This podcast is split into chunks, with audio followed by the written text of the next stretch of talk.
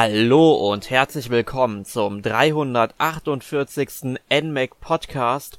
Heute, wenn alles gut geklappt hat, ist es auch der 348. Podcast mit dem Thema Deadly Premonition, denn in der letzten Woche haben wir ja aufgrund des 35. Jubiläums von Super Mario Bros. ein eine zusätzliche Podcast-Episode eingeschoben, um mal über die Nintendo Direct zu reden, die ganz im Zeichen dieses Jubiläums stand. Aber heute geht es dann wirklich um Deadly Premonition und um dieses Thema zu besprechen, habe ich mir, Erik, natürlich Verstärkung geholt und zwar von unserem gern gesehenen und gern gehörten Gast Michael vom Continuum Magazin. Hi Michael. Hallo Erik und ich würde fast meinen, du hast den einzigen Menschen gefunden, der offenbar beide andere Spiele auch noch gespielt hat. den einzig Wahnsinnigen äh, von, von Österreich offenbar. Ja, ja. Ein, ein, schönes Thema, ich freue mich drauf. Ich freue mich auch sehr drauf. wenig darüber geredet, bis gar nichts. Und ähm, ich bin wirklich gespannt, wie unsere Meinungen entweder aufeinanderknallen oder auseinandergehen werden.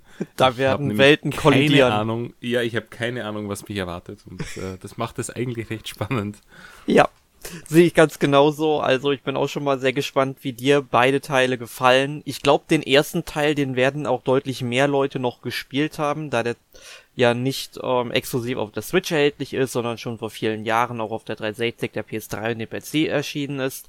Aber Deadly Premonition 2, A Blessing in Disguise, ist nun mal ein Exklusivtitel für die Switch und daher besonders prädestiniert für unseren Podcast heute.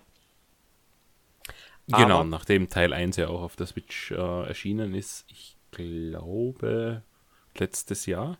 Ja, Ende letzten Jahres müsste das Spiel dann als Deadly Premonition Origins gekommen sein. Genau, das ähm, haben sich beide Spiele quasi qualifiziert für, für den Podcast. Ja, perfekt. Dann würde ich auch mal sagen, erklären wir unseren Hörern überhaupt mal, was Deadly Premonition ist. Es ist ein sehr, ja, sag ich mal, kurioses Spiel. Das könnte man zumindest, sag ich mal, so in Anführungszeichen mal in den Raum stellen. Jedenfalls wurde das Spiel erstmals im Jahr 2004 als Rainy Woods vorgestellt und der Release war dann für 2008 geplant.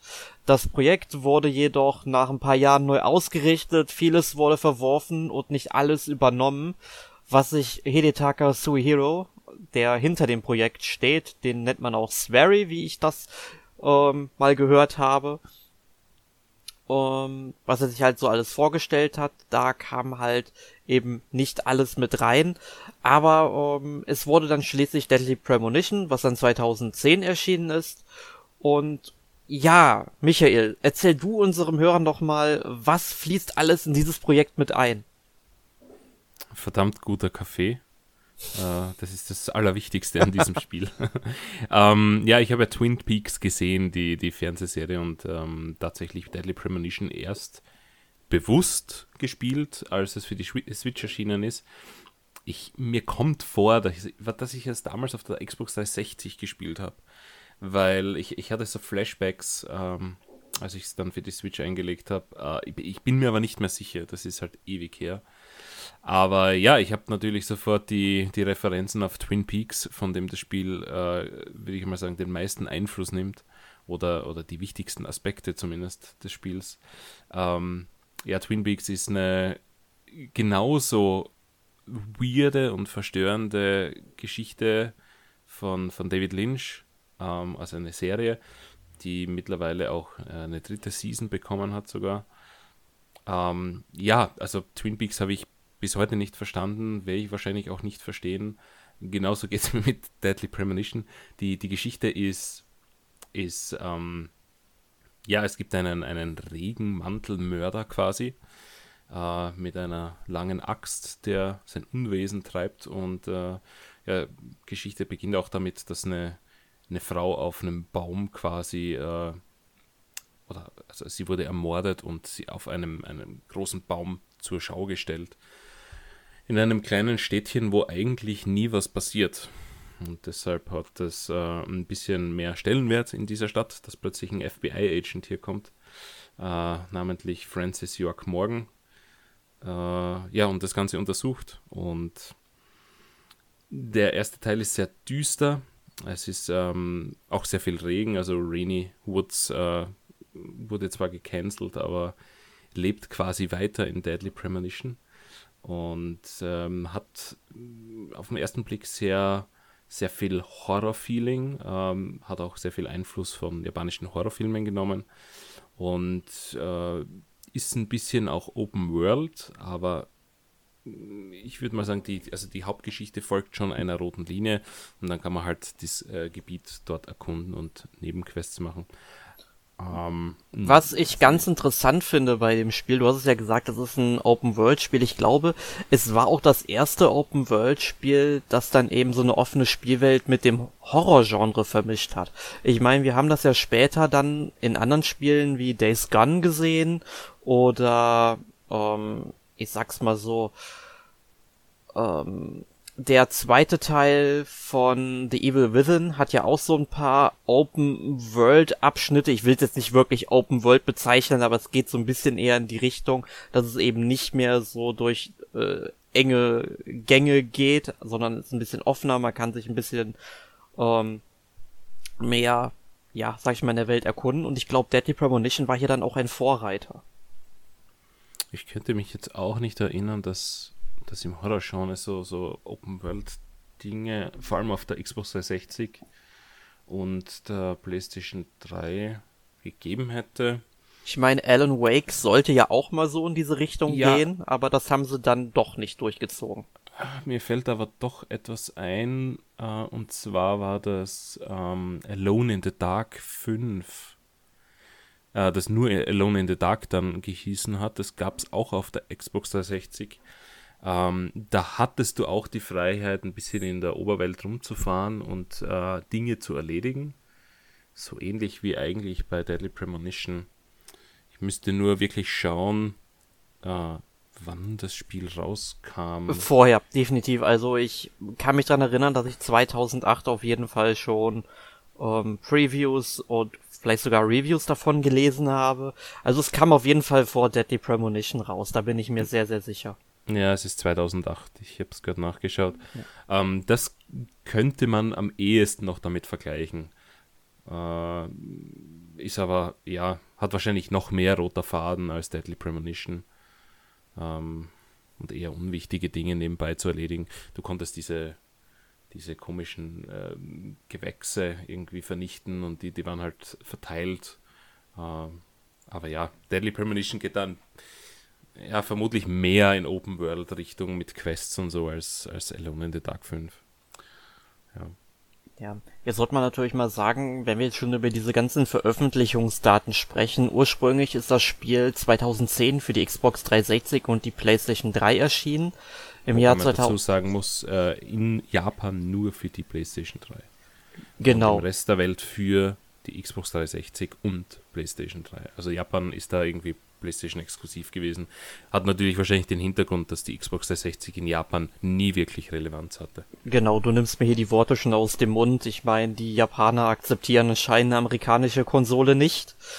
Ähm, das, das wird sich, glaube ich, in der Zukunft auch nicht wirklich ändern.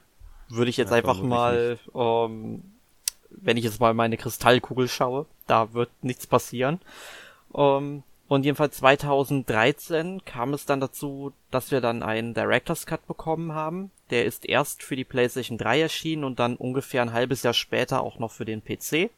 Genau, der ist auch von einem anderen Team entwickelt worden, und zwar von Funbox. Und dann 2015 gab es in Japan nochmals einen japanischen Director's Cut, habe ich vorhin recherchiert noch, der dann wieder von äh, Swery und seinem Team ähm, äh, angepasst wurde vom Director's Cut, der im Westen zuerst erschienen ist.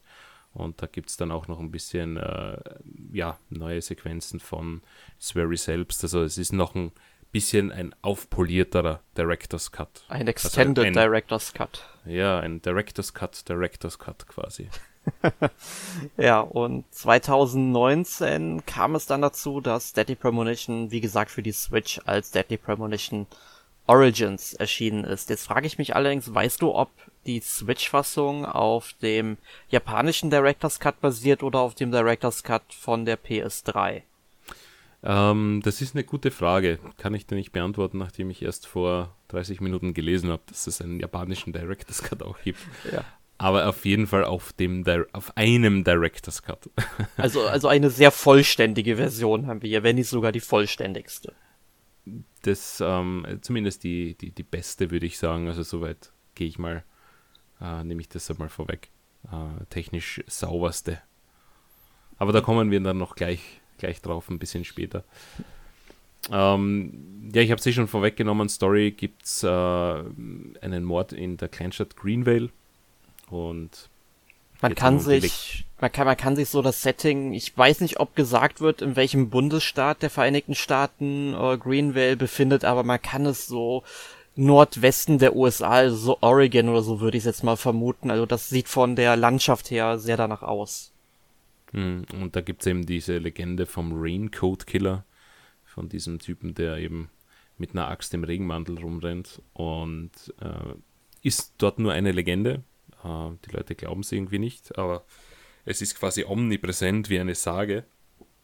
Nur, dass plötzlich wirklich ein Raincoat Killer auftaucht und äh, plötzlich die Leute irgendwie alle ja, durchdrehen und, und besorgt sind. Und ja, Francis York Morgan, äh, wie schon gesagt, vom FBI. Äh, sein, ja, ich würde ihn mal als schizophrenen Filmgeek bezeichnen, der gern philosophierende Selbstgespräche führt, beziehungsweise halt mit seinem alter Ego äh, Zack. Und äh, ja, äh, einfach akzeptieren, wie es ist. ja, ich wollte gerade sagen, das, das Spiel erklärt es einem ja nicht wirklich, wer genau Zack jetzt eigentlich ist, ne, aber er wird gerne mal als sein bester Freund dargestellt oder er bezeichnet oder ähm, York ähm, bezeichnet Zack dann eben halt auch immer als seinen besten Freund und es ist im Grunde so, die beiden sind quasi so die zwei Seiten einer Medaille, die gehören einfach zusammen. Genau, und der sagt ja auch immer im Spiel, äh, einfach nicht nachfragen, was Zack betrifft. Das äh, ist seine einzige Regel, die er hat. und ja, es ist halt ein bisschen, also sehr unterhaltend, weil natürlich auch wenn du äh, mit dem Auto fährst durch diese Gegend von einem Ort zum anderen, er plötzlich anfängt mit Zack eben zu reden, also mit, mit sich selbst und wirklich über die besten Filme, die es auf diesem Planeten gibt, äh, zu philosophieren und dass er unbedingt diese eine DVD braucht, weil dort dieses Bonusmaterial drauf ist. Also völlig absurd, aber ich, äh, wirklich unterhaltsam und äh, das macht halt auch diesen Charakter aus. Und ich habe bis dahin wirklich noch nie so einen Charakter in einem Videospiel gefunden, der, der so weird und so, ähm, ja, äh, weiß nicht, herzlich gleichzeitig ist. Also man kann York eigentlich nur mögen. Ich, ich, ich, ich, weiß nicht, ich, ich, ich, könnt, ich hätte keine Abneigung gegenüber diesem Charakter, obwohl ich wahrscheinlich im Real Life nichts mit ihm zu tun haben möchte, weil er ein bisschen spooky ist. Aber der ist einfach sehr, sehr speziell geschrieben und ich damit, würde mal sagen, davon lebt das Spiel ja generell. Ja, ich wollte ja. gerade sagen, da, damit passt er eigentlich auch sehr gut zu den anderen lustigen Gestalten oder ulkigen Gestalten, die eben in Greenvale leben. Und ich finde eben, was du eben erwähnt hast mit den ganzen ähm, Gesprächen über Filme, da greife ich jetzt mal so ein bisschen vorweg in den zweiten Teil, weil der bei mir jetzt noch ein bisschen präsenter ist. Den habe ich ja auch jetzt kürzlich gespielt. Der ist ja auch erst dieses Jahr rausgekommen. Ähm, also da werden dann Filme wie Ghostbusters oder Die nackte Kanone sogar äh, zitiert. Äh, Im zweiten Teil geht es an einer Stelle beispielsweise darum, dass ähm, ähm, Francis York Morgan an einer bestimmten Stelle vom Handlungsort Le Carré heißt die Stadt im zweiten Teil, äh, einen Damenfinger finden muss. Was das jetzt genau ist, das möchte ich jetzt gar nicht spoilern. Das könnt ihr dann auch selbst irgendwann im Spiel erleben. Aber dann denkt er sich, dann denkt er so nach, den einzigen Damenfinger, der mir jetzt so in den Sinn kommt, ist dann ähm, diese ähm, Fahrschülerin aus der nackte Kanone, die dann eben den Mittelfinger erhebt und sowas. Ne? Und, und dann äh, ähm, geht er immer weiter in, auf diesen Film ein und meint er, die müssen ja unbedingt mit richtigen Polizisten zusammengearbeitet haben, weil der Film ja so realistisch ist, ja. Vor allem, was so danach passiert, wo dann Leslie Nielsen dann äh, äh da steht vor dieser ähm, ähm, Feuerwerksfabrik ähm, und meint dann so, hier gibt es nichts zu sehen und er findet das so toll und so realistisch, also und dieses, dass es so realistisch ist, das sagt er eigentlich bei jedem Film und das, das, das finde ich unglaublich faszinierend. Ja, also ich, ich, ich habe keine Ahnung, was, was Swery wirklich raucht, aber offenbar das gute Zeug, was, ja. was zumindest Story betrifft und, und ähm, die Dialoge und, und einfach das, wie das Spiel und die Charaktere geschrieben sind. Ja. Ich würde mal sagen, Deadly Premonition 2 steht da nachher in, in wenig nach, sage ich mal, von der Absurdness und ähm, ja, einfach, also ich würde nicht mal auf die Idee kommen, solche, solche Zeilen zu schreiben oder, oder solche Dialoge, aber wirklich sehr unterhaltsam und selten, selten solche Zeilen wirklich gelesen in einem Spiel. Weil viele Spiele nehmen sich halt etwas zu ernst und äh, gut, Deadly Premonition weiß ich jetzt nicht, ob sich das ernst nimmt oder nicht. Das kann ich tatsächlich nicht beantworten. Aber das kann keiner. Ist, es ist da und es ist fantastisch irgendwie. Ja. Um, ähm, ja. Ja, wir sollten jetzt auch vielleicht mal so ein bisschen sagen, äh, wie das Gameplay aussieht. Also man ist halt wie gesagt ein ähm, Special Agent vom FBI. Man muss dann eben in der Kleinstadt ähm, ermitteln, wer eben diese Frau umgebracht hat. Das heißt, man muss dann auch mit den verschiedenen äh, Bewohnern der Stadt reden. Also man fährt dann eben mit seinem Auto von Punkt A nach Punkt B und zwischendurch lernt man dann eben auch noch verschiedene Charaktere kennen, die jetzt eigentlich nicht wirklich was mit der Untersuchung zu tun haben, aber man kann da halt ein paar Nebenaufgaben abklappern und ich muss sagen, ich habe die damals, ich habe es 2013 tatsächlich auf der PlayStation 3 durchgespielt. Warum das so besonders ist und warum ich noch lebe, reden wir gleich darüber, wenn wir über die Technik reden. Ähm aber ich kann mich dann zum Beispiel, ich muss sagen, ich habe nicht alle Nebenaufgaben damals gemacht, aber ich kann mich jetzt zum Beispiel dann ähm, an eine Frau erinnern, die die ganze Zeit so mit ihrem Kochtopf rumgelaufen ist und einfach nur so geschrien hat, my portal's getting cold. Und ich fand das einfach so absurd und ich denke irgendwie um ähm, Francis York Morgan und diese Dame, die können gut Best Friends werden mit solchen Dialogen. Ja, ja, die kann ich mich auch ja, erinnern. Die, die hat immer einen Topf dabei quasi. Und äh, ja, wird immer kalt. Aber gut, das sind halt die echten Probleme des Lebens in so einer Kleinstadt. Weil viel mehr passiert ja auch dort eigentlich nicht. Das ist ja, ich, ich glaube, es ist ja in Twin Peaks nicht anders, dass das ja wirklich ein Kaff ist, wo einfach diese, diese Morde passieren. Ich müsste mir Twin Peaks noch einmal anschauen. Ich habe ein bisschen Lust drauf bekommen tatsächlich wieder, obwohl es einfach wahrscheinlich verschwendete Zeit ist, weil ich es wieder nicht kapiere. Aber ja. ja, Twin Peaks steht bei mir tatsächlich auch noch auf der Liste. Ich habe es bis heute ja nicht gesehen und davon werde ich auch schon von manchen Menschen schon ein bisschen gerügt, weil also vor allem die erste Staffel von Twin Peaks soll ja unfassbar gut sein, die zweite schon nicht mehr so. Also da heißt es immer, sie hat ihre Momente, aber das war's dann okay. auch. Und ich bin halt mal gespannt, wie es dann halt mit der dritten Staffel aussieht, weil die ja dann auch, weiß ich nicht, wie viele Jahre später dann gedreht wurde. Ja, ähm, die ist jetzt puh, in den die, letzten fünf Jahren erschienen. Ja, die, die ist halt noch nicht so alt, also die ist mit zeitlicher Verzögerung dann gekommen. Also man, ich glaube, man hatte damals dann auch nicht gedacht, dass es überhaupt noch mal eine dritte Staffel geben wird. Ähm, aber finde ich halt dann schon interessant, dass man an so eine Serie noch mal anknüpft. Ich meine, gut, mit Akte X hat man es ja dann auch noch mal probiert mit zwei Staffeln. Ähm, ja, ne, also ich will es mir auf jeden Fall noch anschauen, weil um, ähm, ich fand Deadly Premonition cool, so von der Handlung und wenn Twin Peaks nur ansatzweise so genial ist irgendwie. Ich muss es vielleicht nicht gänzlich verstehen können, aber ich möchte es mir zumindest gerne mal anschauen. Ich glaube, die erste Staffel hat auch nur boah, mir kommt vor, die hat keine zehn Folgen. Ich, also die ist ja extrem kurz, unter Anführungszeichen. Es sind zwar 45 bis 60 Minuten Folgen, aber ähm, die zweite Staffel ist, glaube ich, doppelt so lang. Ich müsste das jetzt schauen. Ja, die erste Staffel hat acht Episoden und die zweite hat 22. Also, also die ersten acht hast du gleich einmal geschaut und dann weißt eh, ob es dir gefällt. Aber es ist, wenn du wirklich mit Deadly Premonition Freude hast, und ich meine, du hast den ersten Teil, den zweiten Teil durchgespielt, also entweder bist du äh, sehr ähm, masochistisch veranlagt oder du hast wirklich Gefallen dran und ich glaube, es wahrscheinlich letzteres, äh, dann wird dir Twin Peaks sicher gefallen.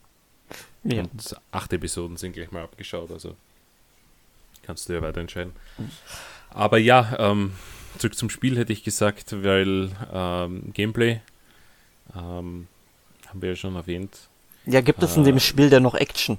Weil, weil wir haben ja gesagt, es gibt ja so Ermittlungen, wie man sie zum Beispiel in L.A. Noir macht, aber ähm, Genau, also man kommt an einen Unfallort und oder einen, einen äh, Ort des ähm, wie sagt man denn, ein Ort, der einfach untersucht werden muss und dort ähm, sammelt man Beweise, Hinweise und kommt dann in eine eine Anderswelt. Ich bin mir jetzt nicht sicher, wie sie im ersten Teil heißt. Ähm, aber es ist quasi eine, eine äh, ja, äh, verzerrte Welt mit Monstern und tatsächlich auch die einzige Welt mit Monstern oder Gegnern, ähm, die irrsinnig mühsam ist. Also jetzt kommen wir dann schon langsam an den Punkt, wo, wo äh, mir die guten guten Argumente für dieses Spiel ausgehen. ähm, also, äh, ja, und da gibt es einfach so, so, ja, Profiling nennt er es. Du, du, musst halt gewisse Dinge äh, finden, äh, weiß nicht, ähm, Hinweise in Form von tatsächlichen äh, physischen Objekten oder einfach nur Szenarien, um deinen Fall quasi äh, ja, aufzuarbeiten und, und einfach zu einer Konklusion zu kommen, was dann quasi am Ende ja, den, den Mörder dingfest machen soll. Ähm, die Anderswelt ist, ja, ich, ich, weiß es nicht. Also das äh, furchtbar, also wirklich furchtbarste, was ich in einem Spiel jemals gesehen habe. Es macht null Sinn, es ist äh, äh, irrsinnig mühsam mit ähm, Objekten auf Gegner einzuhauen. Also das sind so halb Zombies, Monster. Äh, der erste Teil ist sehr auf Melee ausgelegt, also auf, auf, auf ähm, äh, Schlagwaffen, ähm, Baseballschläger, ähm, Brecheisen, was weiß ich, alles noch. Äh, hat auch Waffen drinnen, aber ja, Munition ist halt knapp, also auch die, auch die, die Brecheisen und Baseballschläger zerbrechen zwar, aber die findet man häufiger. Ähm, zumindest habe ich mehr auf Melee gespielt als auf, auf Schusswaffen. Und äh, ja, man muss diese Monster irgendwie besiegen, um durchzukommen. An irgendeinem Punkt war es mir dann egal, da bin ich dann nur mehr durchgerannt, weil es eh keinen Sinn macht, ob man die jetzt äh, besiegt oder nicht. Aber dann kommt man eben an diesen gewissen Punkten vorbei, wo man dieses Profiling startet, kommt dann eventuell wieder aus dieser Anderswelt raus und hat dann seinen genialen Einfall, den er zusammen mit Zack dann bespricht und dann geht es halt in der Story weiter. Genau, es hält sich auch immer so ein bisschen die Waage, was es jetzt eben, äh, sag ich mal, die turbulenten Actionsequenzen angeht, was die Ermittlung angeht, was das freie Erkunden angeht. Und dazu sollten wir halt auch sagen, es gibt ja auch einen Tagesablauf in dem Spiel. Also, dass dann bestimmte Geschäfte dann auch nur zu bestimmten Zeiten geöffnet haben, dass man dann auch, ähm, ja, bestimmte Events auch nur zu bestimmten Zeiten auslösen kann. Ansonsten muss man eben warten wenn man das verpasst. Und da haben sich die Entwickler halt gedacht, ach ja gut, dann lassen wir den Charakter dann einfach da rumstehen. Dann äh, kann er einfach eine Zigarette rauchen, dann schwenkt die Kamera gen Himmel, man sieht die Wolken vorbeiziehen, die Zeit vergeht. Ähm, und ja, je nachdem, ob dann genug Zeit vergangen ist, äh, muss er sich halt dann noch eine Fluppe anzünden oder nicht. Also das finde ich das auch ganz interessant, was sie da gemacht haben. Aber ich, ich meine, es war auch im ersten Teil schon so, ähm, dass man hungrig werden kann. Ja, man, ja, das gibt es ähm, genauso wie im, im zweiten Teil. Ähm, also man kann sich Zigaretten anzünden, die waren im ersten Teil tatsächlich effektiver als im zweiten. Ähm, man kann auch schlafen gehen, wieder zurück ins Hotel. Aber nachdem es im ersten Teil keine Schnellreisepunkte gibt, äh, ja, muss man das alles mit dem Auto fahren. Ja, und das, das Hotel, und das Hotel ist riesengroß und total leer. Ich glaube, man ist der einzige Gast da drin, oder? ja, teilweise schon. Ähm. Und man konnte, glaube ich, sogar in jedes einzelne Hotelzimmer auch reingehen, wenn ich mich richtig erinnere. Das habe ich tatsächlich nie probiert. ich, ich meine, ich hätte das gemacht. Man findet in zwei, drei Räumen findet man auch irgendwie ein, zwei Items, aber es hätte sich nicht gelohnt von der Spielzeit her. Okay, ja, nein. Äh, man sitzt da Autos dann, verlieren natürlich auch Benzin, das heißt, man muss halt abwägen, raucht man jetzt eine Zigarette oder, oder fährt man wirklich zurück. Es ist halt kein GTA, wo du einfach andere Autos aufbrechen kannst, aber ähm, ja. Äh, komisch, also äh, ich, ich, also diese Zeit ähm, Events, ich meine, das ist jetzt in, in Majora's Mask, äh, also Zelda Majora's Mask, wenn ich jetzt das äh, vergleiche, ist es sehr viel besser gemacht. Ähm, da hast du auch irgendwie ein Tagebuch, aber gut, das ist ein anderes Spiel. In einem Mordfall hast du kein Tagebuch, was alles passiert und, und dort hast du den Drei-Tages-Rhythmus, aber ähm, trotzdem waren dort die irgendwie besser gehandhabt als in Deadly Premonition. Und in Deadly Premonition 1 waren sie noch immer viel, viel besser als in Deadly Premonition 2. Da komme ich dann später drauf zurück. Deadly Premonition 2 ist eine Katastrophe, was Timed Events betrifft. Ja. Und im ersten Teil, ja, es hat sie gegeben, es war jetzt nicht mühsam. Gut, wenn ich jetzt acht Stunden Zigaretten rauchen muss, um ein nächstes Event zu starten, dann habe ich es halt gemacht. Ja, ist vermutlich nicht gut für seine Lunge gewesen, aber war halt die einzige Möglichkeit in dem Fall.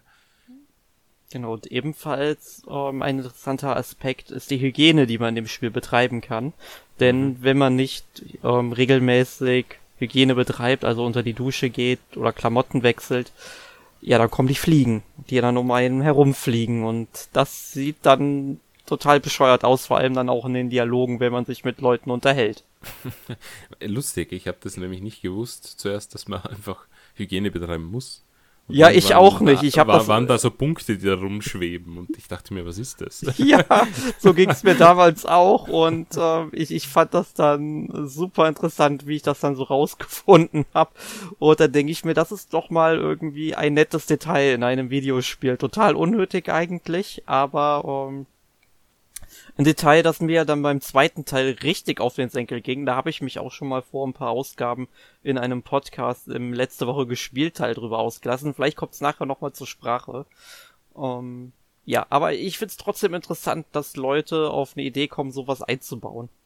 Ja, ich find's super. Ähm, hat ja jetzt nicht wirklich viel Auswirkung auf das Spiel. Kannst du deinen Anzug wechseln, du kannst dich wieder rasieren gehen und dann bist du wieder fit. Uh, was komisch ist, ist, dass du einfach überall dich rasieren kannst. Also du bist in der Anderswelt und da steht ein Waschbecken, kannst dich rasieren. Ja, da habe ich auch nichts anderes warum? zu tun. Ja, warum?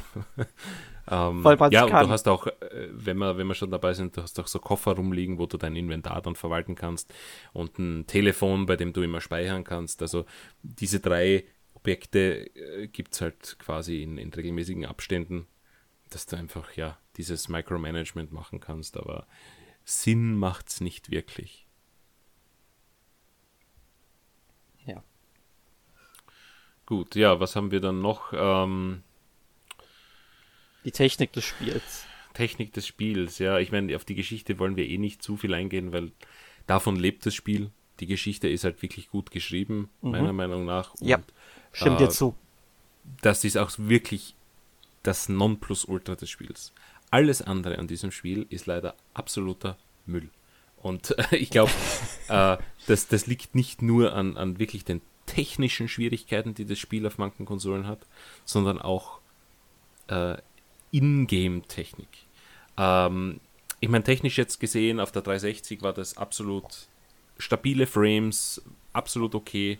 Äh, gut, damals waren die ganzen Spiele ja auch äh, auf der 360 quasi oder für die 360 als Hauptkonsole entwickelt worden und sind erst dann auf die PlayStation 3 geportet worden.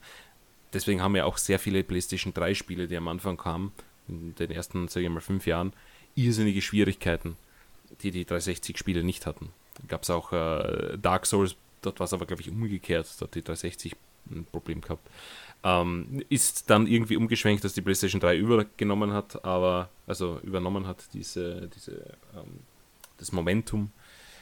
Ähm, ja, der PlayStation 3 Port war dann definitiv eine Katastrophe. Äh, da kannst du, glaube ich, ein Lied davon singen. Ja, die Framerate, die geht da schon deutlich in die Brüche und ähm, ja, es ist halt nicht besonders schön, wenn man dann durch eine ohnehin schon sehr matschig texturierte Spielwelt ähm, dann läuft und dann man so ein konstantes Dauerruckeln dabei hat, das mal mehr, mal weniger schlimm ist.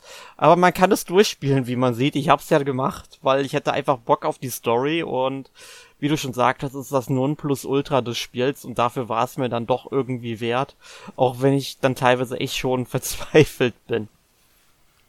Ähm, wie sieht ja, es denn eigentlich auf der Switch aus? Weil die Fassung habe ich jetzt zum Beispiel nicht gespielt, aber du, soweit ich weiß.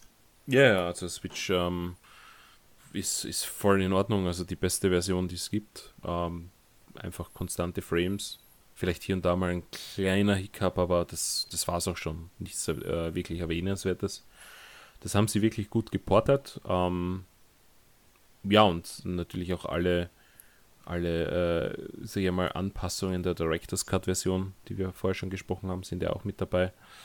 Die Director's Cut-Version hat äh, dann noch angepasste Steuerung gebracht damals, weil der erste Teil, also die erste Version sehr rudimentär war und sehr, sehr rough, sage ich mal, mit harten Kanten. Ähm, da war auch das, das Gegner, ich, ich glaube, da gab es sogar einen Schwierigkeitsgrad und den gab es dann in der Director's Cut nicht mehr. Da hat man das dann ausgebügelt, sodass die Gegner äh, ja, eine Einheitsschwierigkeitsgrad hatten und, und du das nur einmal durchspielen musst quasi äh, und, und, nicht mehrfach. Ähm, angepasste Steuerung, genau, dann gab es äh, Stereokop stereoskopisches 3D äh, auf der PlayStation 3. Die Xbox 360 konnte das zwar auch, aber äh, da gab es ja die Director's Cut dann nicht. Ähm, angepasste HD-Grafik, also ein bisschen Texturen austauschen, ein bisschen die, die Grafik anpassen was aber jetzt hat man nicht gemerkt. aus, aus sehr schier halt schier machte. Ähm, oder hässlich vielleicht verstehen das die Deutschen besser. Weiß nicht ob ist, ist schier ein Wort in Deutschland? Nein habe ich noch nie gehört. Schier okay. Schier ist hässlich in Österreich. Okay gut, also es wurde aus sehr hässlich nur mehr hässlich. Und äh, PlayStation Move Support gab es noch und DLCs plus neue Szenarios von The Man himself, Swery weil da war er ja dann wieder beteiligt, ähm, also zumindest bei der japanischen Director's Cut dann. Und ja, die Sachen sind halt bis auf das stereoskopische 3D äh, auch auf der Switch und der Move-Support natürlich auch nicht.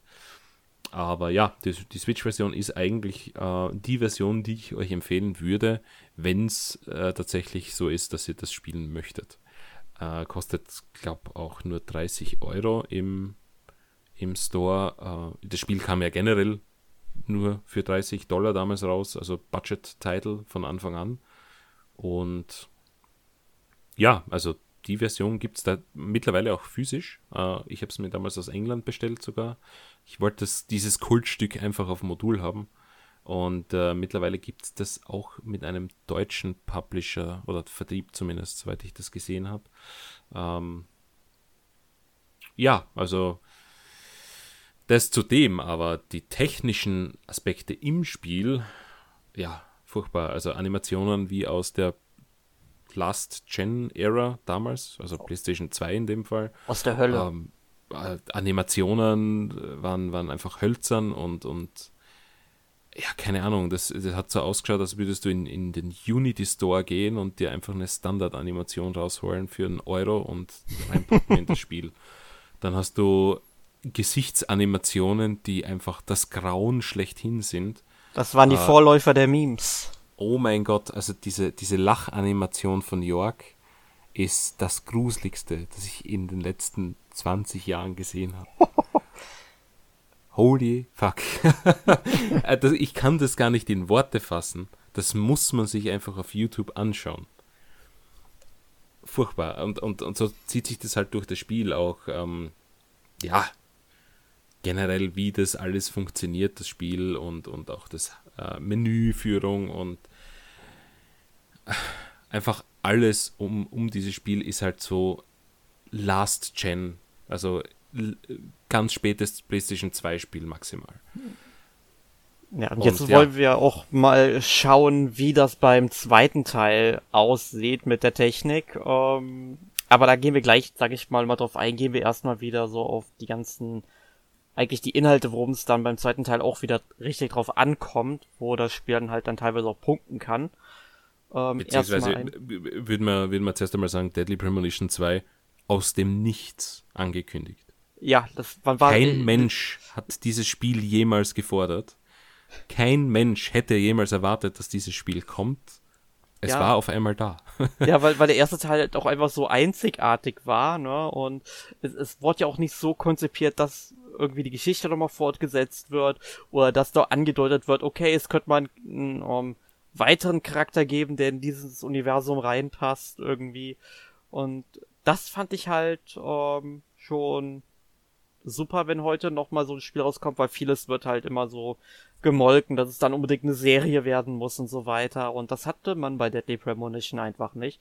Und auf einmal, während der Nintendo Direct, kommt dann so ja Deadly Premonition 2. Und ich denke so mal, ja geil, freue ich mich drauf. Als einer der wenigen. Also ja, geil, habe ich nicht gesagt, aber ich habe gemeint, ja, okay. äh, dass das eine Fortsetzung bekommt, Schauen wir mal.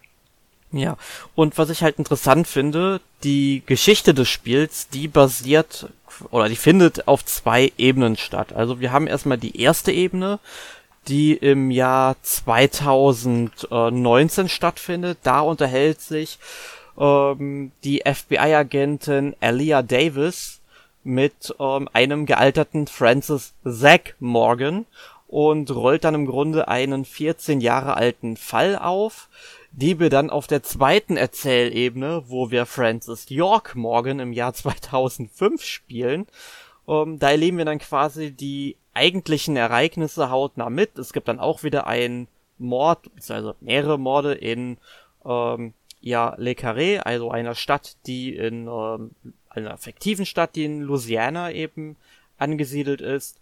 Und man bekommt halt mit, dass es so eine mächtige Familie gibt, die Familie Clarkson, die da irgendwie ähm, ihre Finger vermutlich im Spiel drin hat.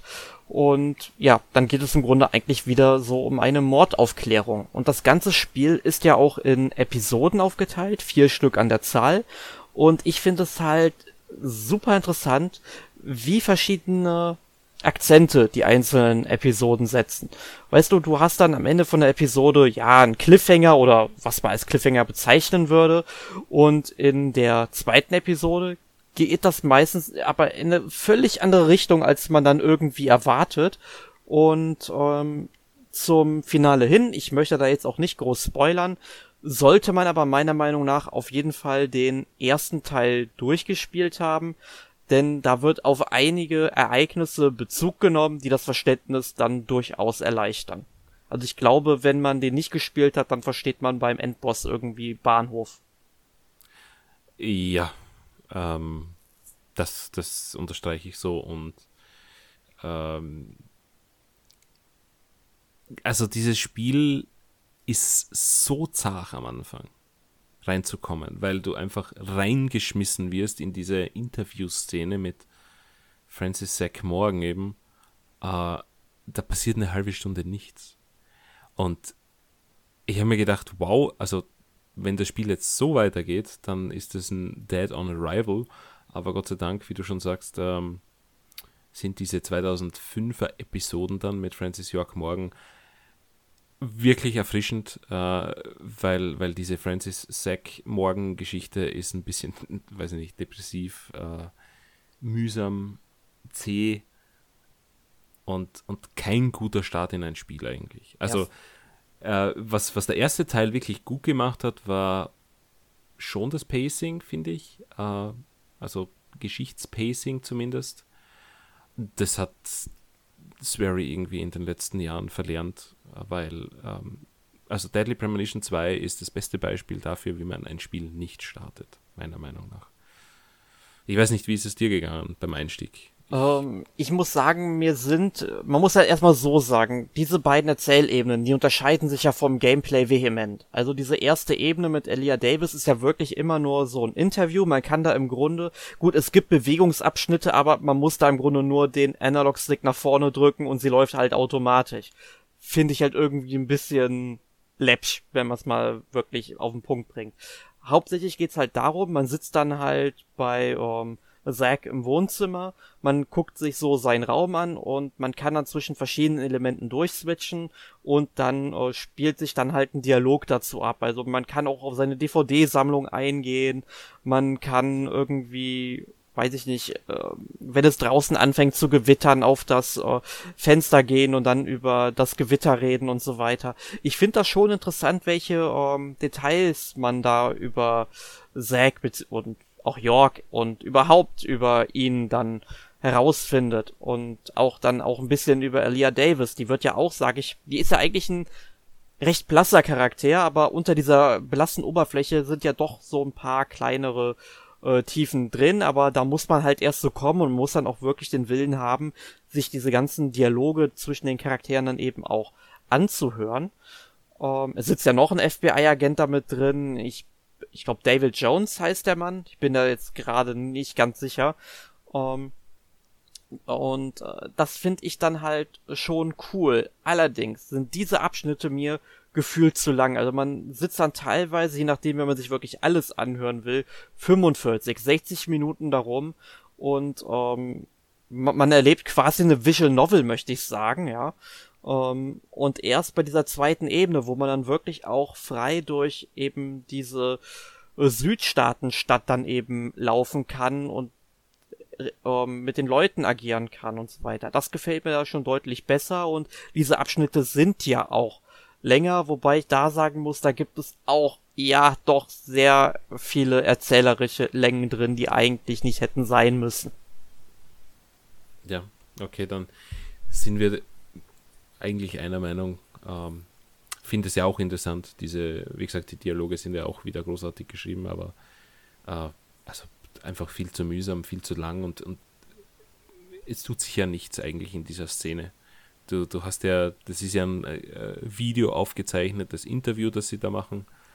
Und dementsprechend ist das halt alles festgefahren auf einem Platz. Und ähm, du hast halt wenig Abwechslung, sage ich mal, in diesen mhm. tatsächlich 30 bis 60 Minuten, je nachdem, wie viel du da wirklich äh, in Erfahrung bringen möchtest.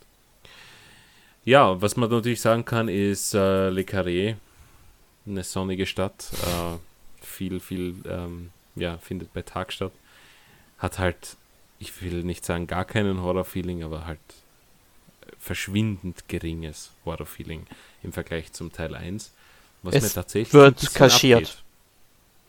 Ja, äh, aber es, es geht mir tatsächlich ab. Also ich habe mir irgendwie. Also dieses Horror-Feeling vom ersten Teil war schon gut. Äh, ich habe da schon meine Momente gehabt. Äh, ist halt im zweiten Teil jetzt total abgängig irgendwie. Weil es ja auch ein bisschen so ein Cell-Shading-Look hat. Äh, weiß nicht, ob da der Horror so gut rübergekommen wäre als in diesen Matschtexturen, die halt doch realistischer, sage ich mal, angehaucht waren als, als jetzt der Grafikstil von Teil 2. Ja, Horror Aber kommt gut, eigentlich ja. ja. nur so des Nachts vor oder wenn dann, wenn man dann wieder mal in der Anderswelt unterwegs ist, aber dann auch eben nur bedingt. Genau, ja. Also da ist, hat sich ja nicht viel geändert, sag ich mal, vom ersten Teil. Man hat wieder diese Anderswelt, äh, wo immer die gleichen Gegner spawnen. Äh, man kann dort dann tatsächlich auch eine, eine, unter Anführungszeichen, echte fiktive Waffe einsetzen. Und zwar den Mr. Alligator, der mit Francis äh, ja Arm verschmilzt oder aus seinem Arm besteht, mehr oder weniger. Und man er einfach mit den zwei Fingern zielt und mit dem Daumen abdrückt. Äh, Finde ich total schräg, aber irrsinnig genial. Wobei man dazu sagen muss, dass das ja nur so in der, in der Anderswelt ist. Der Mr. Alligator genau. ist der in der Realität eigentlich nur eine äh, Waffe, die mit Gummigeschossen geladen wird, was das Ganze halt irgendwie jetzt noch ein bisschen absurder macht. Und es gibt in diesem Spiel ähm, Nebenaufgaben, womit man eben ja Eichhörnchen Alligatoren oder wilde Hunde halt erschießen musst, um irgendwie, keine Ahnung, so Eichhörnchenschwänze oder hier äh, äh, Krokodilzaut da und so weiter einzusammeln, ne? Und da denke ich mir so, ja, mach das mal mit Gummigeschossen, ne? Ja, genau. ähm, ja, diese Dinge sind, ich weiß nicht, ich habe die nicht viel gemacht. Es war irgendwie sinnlos, aber man kann daraus äh, dann so, so Fetische erstellen und die boosten dann einen. Das ist halt mehr oder weniger die, die Charakterentwicklung oder Charakter halt äh, stärker machen, Progression. Ja, da haben sie den stereotypischen Voodoo mit eingebaut, ne? Genau, der. Der darf nicht äh, fehlen. Der ist ja ein bisschen afrikanisch angehaucht, dieser Laden da. Ja, ich ähm, muss aber sagen, ähm, diese ganzen Fetische, die braucht man eigentlich überhaupt nicht im Spiel. Also ich habe das ganze Spiel auch durchgespielt und habe vielleicht drei oder vier Fetische hergestellt und wirklich schwache Fetische und das Spiel ist allgemein sehr einsteigerfreundlich, sehr leicht. Ja, ähm, also der erste Endboss, der war irgendwie lächerlich. Also ich bin dort mit, mit der Waffe drauf und habe einfach schieß, schieß, schieß, schieß, schieß. Dann gehst einfach, du, du strafst einfach durch diesen Raum und der ist tot. Und du hast irgendwie keine, keinen Hit genommen, es konnte dich irgendwie kein Gegner besiegen, weil du bist zu schnell für die und du hast ja diesen Endboss einfach nur angeschossen die ganze Zeit, weil du auch keine, keine, keine Ablenkung hattest. Also ich, ich konnte gar nicht anders, als diesen Endboss einfach sofort zu besiegen. Und das hat mich schon ein bisschen enttäuscht, weil ja, das ist eine null Herausforderung gewesen. Und ich meine, ja. der, der, der, Kampf im Teil 1 war jetzt auch nicht äh, äh, weltbewegend, aber ja, also Teil 2 ist da schon, schon wirklich am Sand, kommt mir vor, was, was, was das betrifft. Ja, und das Schlimme ist ja auch, um erstmal zu so einem Bossgegner zu kommen, muss man wirklich nur durch wirklich enge Gänge laufen. Mhm. Und die sehen jedes Mal gleich aus, als ob das irgendwie so eine ähm, vermoderte alte Südstaatenbaracke wäre, irgendwo, wo lange keiner mehr geputzt hat, wo äh, Pflanzen runterhängen und so weiter, Staub rumliegt und sowas, also richtig dreckig und alles. Ich meine, ist ja vom Setting her recht interessant, aber ich finde, äh, vor allem, es gibt ja dann auch verschiedene Tatorte, an die man muss, wo man in die Anderswelt kommt. Man ist ja dann zum Beispiel ähm, auch irgendwann mal im Verlauf des Spiels in der Villa von den ähm, äh, Clarksons unterwegs und das sieht dann halt genauso vermodert und dreckig da drin aus in der Anderswelt. Und da denke ich mir halt nur ganz ehrlich, da hättet ihr doch zumindest einen anderen Skin irgendwie drüber packen können. Ja. Es ist ja, es hat sich ja auch vom ersten Teil nicht wirklich weiterentwickelt. Es ist ja das gleiche Prinzip und mir kommt wirklich vor, dass teilweise Deadly Premonition 2 einfach schlechter ist als der Teil 1. Also von den technischen Umsetzungen. Ist es auch. Äh, was, ich meine, sie haben die Engine natürlich gewechselt, weil sie, sie haben das Spiel auf der Unity Engine gemacht. Und ähm, also, wow, Animationen, die teilweise nicht einmal existent sind. Also ich kann nur erinnern an diese eine Bowling-Frau, plötzlich an mir vorbeischwebt. Äh, keine Animation und du weißt einfach, okay, der hat einfach nur seinen X-Value geändert und, und, und also wirklich schlecht. Das, also das, das schaut aus, als wäre es ein, ein, Proof of Concept Prototyp. Ja, dass ah. du irgendjemanden pitcht, damit er dieses Projekt finanziert. Und selbst das würde ich nicht einmal so herzeigen, weil also das ist schon wäre mir zu peinlich. Heftig ja, das, also es ist zum Fremdschämen peinlich, dieses Spiel. Ja, was, da, was da einfach Technik betrifft. Da gibt's auch noch ein paar andere Sachen, die ich jetzt gerne mal in den Raum werfen würde. Also ich bin dann irgendwann mal mit dem Skateboard, ach, das sollten wir auch noch sagen, man hat also kein Auto mehr in diesem Spiel. Ähm, das wurde ähm, gestohlen und stattdessen der Dieb hat einfach ein Skateboard hinterlassen. Seitdem ist halt Francis York Morgan mit dem Skateboard unterwegs. Das ist die Erklärung. Das, das finde ich, das find, find ich super. Das passt richtig dazu. ähm. Aber, aber, man düst dann halt nur mit einem Skateboard durch Le Carré rum. Und Le Carré ist eine recht große Stadt, sage ich mal, in der nicht viel passiert. Ne? Und es sieht halt überall irgendwie sehr, sehr gleich aus. Ich meine, klar, es gibt auch mal so Vororte, dann auch so die Innenstadt und so weiter. Aber da passiert halt wirklich nicht viel. Es laufen kaum Passanten rum. Es fahren auch kaum Autos da rum. Und ich habe dann einmal so ein offenes Cabrio rumfahren sehen. Ohne Fahrer. das, das, das, um, ähm, und ich konnte durchfahren. Ja, also, uh, es, es cool. hat, äh, es wurde nicht so programmiert, dass ich halt irgendwie davon abpralle und so weiter. Ähm, dann habe ich mal ein Auto gesehen, das einfach mal wie so ein Irrer über einen Rasen fährt und ein paar Runden dreht und dann wieder zurück auf die Straße. Auch sehr lustig.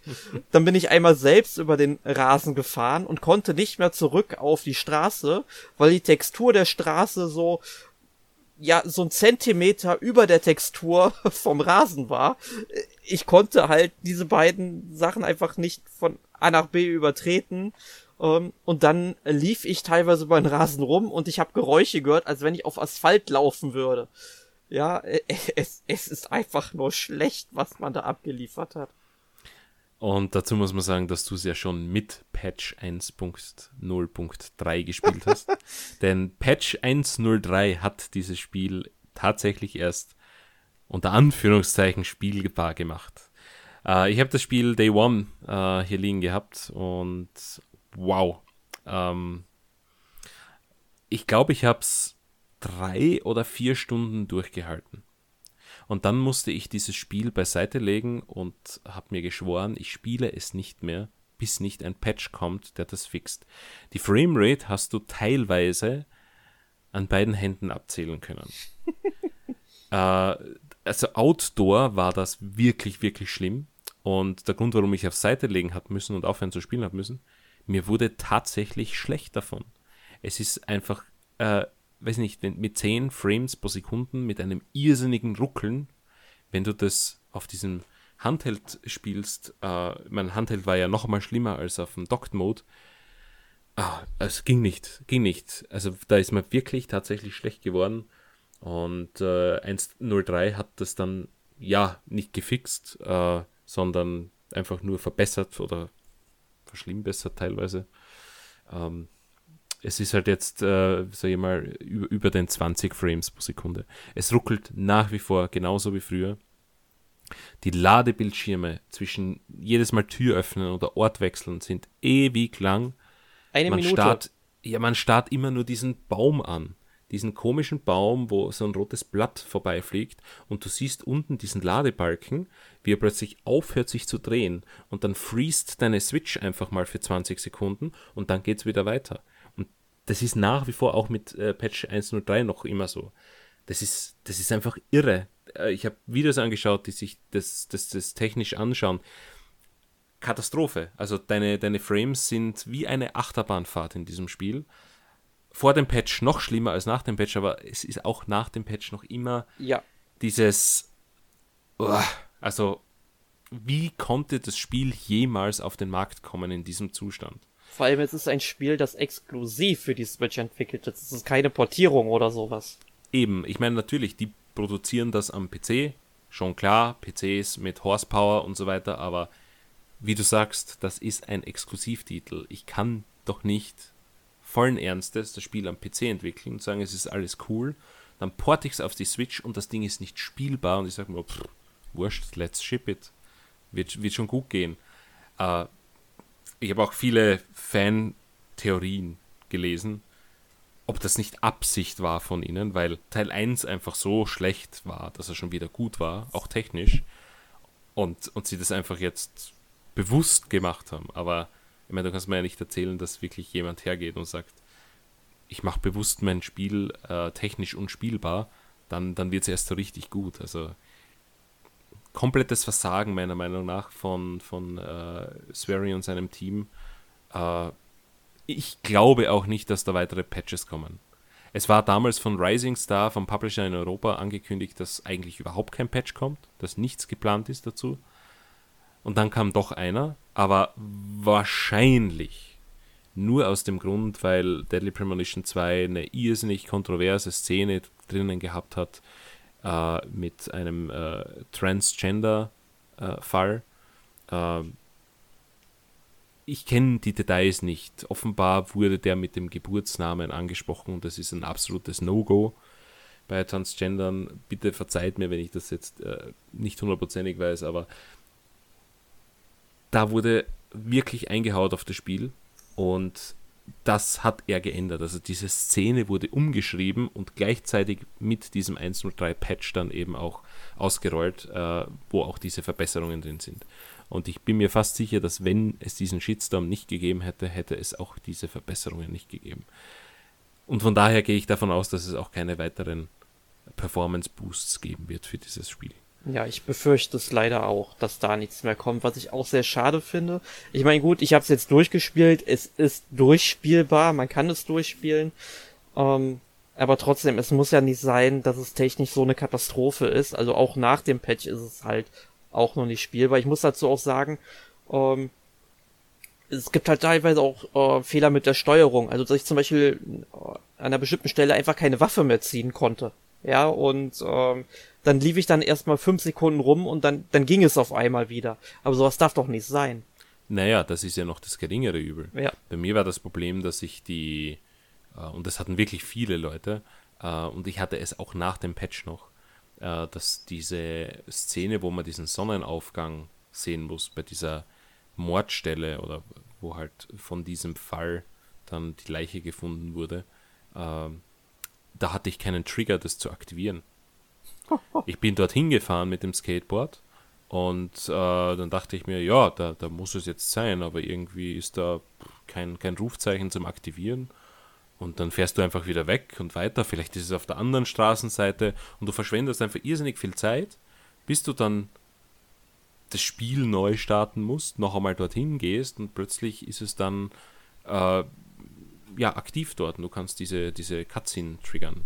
Ich habe auch gelesen, dass es mit den beim Übergang von einem Gebiet ins andere, wo er dann etwas nachlädt, dort ein Problem gibt. Also du könntest weg mit dem Skateboard, irrsinnig weit und dann wieder zurück und dann wäre es auch da. Also es gibt eine Menge solcher Probleme, die tatsächlich auch game-breaking sind. Und das ist halt, wie du schon sagst, das muss nicht sein, weil äh, das darf nicht sein, hätte ich einmal gesagt. Und ja, äh, mindert halt massiv den Spielspaß. Also bin, ja. bin richtig angepisst gewesen und ich habe, ich meine, das Spiel ist jetzt vor Ewigkeiten erschienen, äh, mehrere Pausen gebraucht, weil es mich einfach wirklich genervt hat und ja, also es gibt ja noch so viele andere Dinge. Äh, ich nehme beispielsweise diese Zeitevents, die wir schon erwähnt haben. Ja, da, da würde ich, da würde ich gerade direkt mal ein gutes Beispiel bringen. Um, ja, ähm, bitte. Ich, äh, ich, ich nehme an, wir meinen das, das, das Gleiche. Bin also, gespannt. Ja, äh, also wir begeben uns in das zweite Kapitel, beziehungsweise in die zweite Episode, ähm, wo wir im Grunde für einen ähm, Priester mehrere Gegenstände einsammeln müssten. Sind, sind wir auf einer Wellenlänge? Wir sind absolut auf einer Wellenlänge. Sehr gut. Und ähm, jetzt ko kommen wir erst, ähm, ich, ich glaube, ähm, also einmal, man braucht, glaube ich, Anaconda heute oder sowas. Ähm, da ist erstmal das Problem, es werden verdammt nochmal keine Questmarker angezeigt. Ich musste tatsächlich in einem Guide nachlesen, wo man diese bescheuerten äh, Schlangen heute eben findet. Ja, ich meine, gut, konnte ich noch drüber wegsehen, haben sie da vielleicht irgendwo vergessen oder man sollte halt wirklich so ähm, erkundungsfreudig sein, um die zu holen. Dann braucht man ähm, noch ähm, äh, eine bestimmte Blume. Man erfährt aber erst relativ später, dass das überhaupt eine Blume ist. Das Spiel verrät einem erstmal gar nicht, was dieses Objekt ist. Also ich weiß gerade gar nicht mehr, wie, wie es heißt. Ähm, es hat halt einen ganz komischen Namen, den ich auch vorher noch nie gehört hatte tatsächlich. Ähm, aber dazu muss man erst die anderen beiden Sachen gefunden haben. Und die anderen, die andere Sache ist halt ähm, eine rote Bo sind glaube ich rote Bohnen waren's. Und ähm, die kriegt man im Alexis. Das ist quasi ein, ja, Lokal. Da, da läuft auch diese Oma, diese Bowling-Oma rum, von der du eben schon erzählt hast, ne, die da die Bowlingbahn blockiert, großartig. die, die, die, die, die keinen anderen spielen lässt, seit ihr Mann da gestorben ist oder so. Das ist, das ist irre. Ähm, und ähm, ja, man könnte dort als, sag ich mal, diese Bohnen bekommen. Also die werden nirgendwo im Spiel verkauft, ja was ich irgendwie total albern finde, weil die muss ja auch irgendwie da rankommen, die Besitzerin von dem Lokal. Ähm, und ähm, man will sie dafür natürlich bezahlen, dass sie einem dann eben halt eine Dose rote Bohnen gibt und so weiter. Aber nein, die kriegt man einfach nicht, weil ähm, es mittwochs, also ich war mittwochs bei ihr, wie die meisten, glaube ich, vermutlich auch, die schnell ich, durchspielen wollen. Ich glaube 99% der Leute, inklusive mir und dir. Ja, und ähm, sie sagt, nein, das haben wir heute nicht im Programm. Komm doch bitte am Montag wieder. Und da denke ich mir, willst du mich ja eigentlich verarschen? Ich, ich, ich, ich, soll jetzt hier Donnerstag, Freitag, Samstag, Sonntag, Montag, ich soll jetzt fünf Nächte ausharren, bis ich diese bescheuerten Bohnen bekomme. Okay, denke ich mir, ich könnte die Zeit ja mit Nebenbeschäftigung äh, verbringen, aber davon gibt es erstmal relativ wenige in diesem Spiel wie ich jetzt zum Beispiel finde, ich hab, man muss die halt auch wirklich suchen. Ja, man bekommt die jetzt nicht einfach vor den Latz geknallt. Ne? Und dann sind die jetzt, sage ich mal, auch nicht besonders interessant.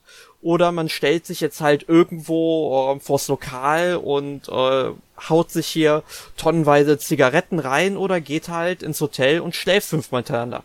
Aber die Übernachtungen, die kosten ja natürlich auch über 100 Dollar jeweils, weil es natürlich ein Luxushotel ist. Und man kann auch kein anderes Hotel ziehen, weil man möchte ja natürlich auch bequem schlafen. Das ist so die Begründung, die man auch so erfährt in einem ähm, Gespräch zwischen dem ähm, Concierge vom Hotel, der auch zeitgleich der Hotelboy und der Koch ist. Das ist irre. Also von den Figuren sind auch wieder ein paar lustige Leute dabei. Ähm, dann denke ich mir, okay, ähm, dann übernachte ich da doch einfach mal fünf Tage. Ne?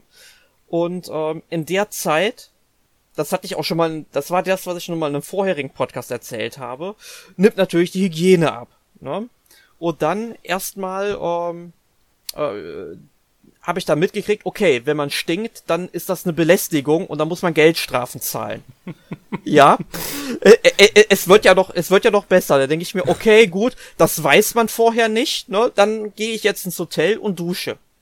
Ich stelle mich unter die Dusche, es kommt kein Wasser red, red, pass mal auf, ne? Dann denke ich mir, okay, gut, ne? Um, ähm, dann, dann rede ich mal mit dem Concierge, was, was so passiert, ne? Um, ähm, was der dazu sagt. Und äh, dann sagt er mir, ja, äh, ich, ich könnte hier so einen Techniker bestellen, das ist dann bis nächste Woche Montag gemacht. Wir haben Montag, du Arschloch. ja. Und, und dann, der meint so, okay, man kann das ähm, selbst reparieren. Denke ich mir, okay, da, dann mache ich es halt selbst. Und dann schickt er einen quer durchs Hotel, ähm, um dann eben die ganzen Ventile zuzudrehen. Das funktioniert dann auch, ne?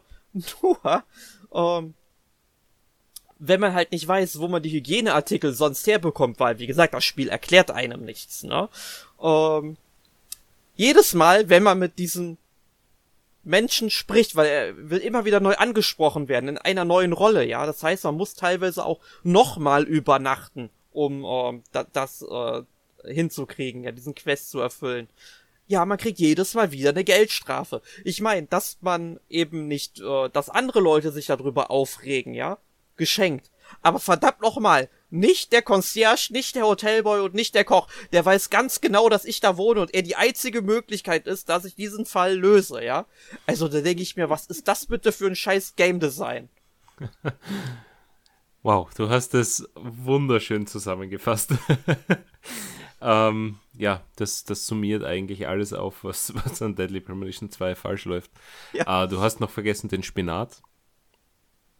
Den Spinat, den man nur an einer einzigen Vending Station bekommt in dieser Stadt. Ja, genau. Irgendwo abgelegen ist, wo du niemals vorbeikommst, niemals suchen würdest. Also und haben es tatsächlich noch, schon York, Reviews yeah. in ihr Review aufgenommen, damit Leute das nicht suchen müssen. Das habe ich schon gesehen. Und ich sage, wow, okay, danke schön, weil ich habe es nicht suchen müssen. Ich wusste, wo es ist. Aber ja. kompletter Schwachsinn. Ich meine. Ja, ich und, muss es ja. auch in einem Guide nachlesen, denn und das Lustige ist auch noch, äh, das, das, Spiel macht sich auch noch drüber lustig, wenn man da ähm, halt mit dem Skateboard rumfährt und dann redet auf einmal halt äh, York mit Zack, also wieder im Selbstgespräch, ja, dann müssen wir wohl alle Automaten von dieser Stadt absuchen, um den Spinat zu bekommen. Da denke ich mir, das hast du jetzt gerade nicht ernsthaft gesagt, ne? Und weißt du, das war, weißt du, als ich diese Quest hatte, ja, weißt du, diese ganze Questreihe hier für, für diesen beknackten Priester, ja, und also da war der Punkt gekommen, wo ich dieses Spiel nicht weiterspielen wollte. Ne? Ich meine, ähm, ich hätte es auch nicht weiterspielen machen, äh, spielen müssen, denn es wird zum Ende hin raus nicht unbedingt besser. Ähm, es wird vielleicht erträglicher irgendwie, weil man sich damit arrangiert hat mit solchen Sachen. Ähm, aber trotzdem, es hätte einfach nicht sein dürfen. Ja, ah, ähm, ja, und das ist auch der Punkt, wo ich aufgehört habe, dieses Spiel zu spielen. Ja, also. Das ähm, ist wirklich, das, das war mir zu viel. Das ist ungefähr die Hälfte des Spiels. Und das war mir zu viel. Da habe ich gesagt, Moment, diesen Scheiß mache ich nicht mit. Weil das ist, das ist absoluter Bullshit. Du kommst hin, es ist Mittwoch und am Montag kriegst du die Bohnen. Ja, what the fuck, wirklich. Diese Spanatgeschichte und so, du bist ja wirklich am laufenden Band eigentlich vom Spiel verarscht. Und das kann mir kein Mensch sagen, dass das lustig ist. Dass das gut ist, dass das gutes Game Design ist, dass das genial ist, was Spirit macht. Das ist einfach nur Bullshit. Und ja, jeder, der das spielt und darüber hinaus äh, kommt, also dem gratuliere ich. Dem gratuliere ich wirklich, weil der hat Durchhaltevermögen und offenbar eine sehr niedrige Schmerzgrenze.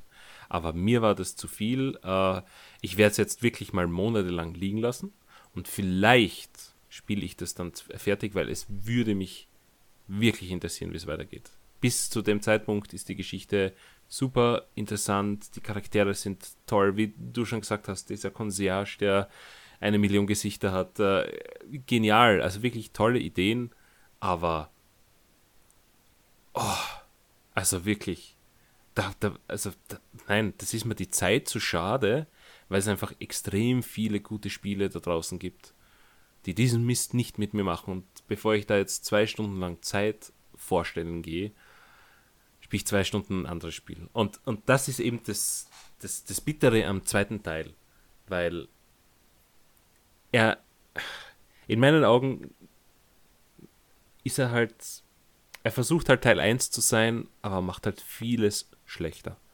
Und ich bin mir nicht sicher, ob dieser Deadly Premonition 2 jemals existieren hätte sollen, aber nicht so.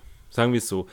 Es bräuchte einen Patch, der genau diese Dinge ausmerzt. Diese unnötigen Dinge. Lass mich jeden Tag Bohnen haben.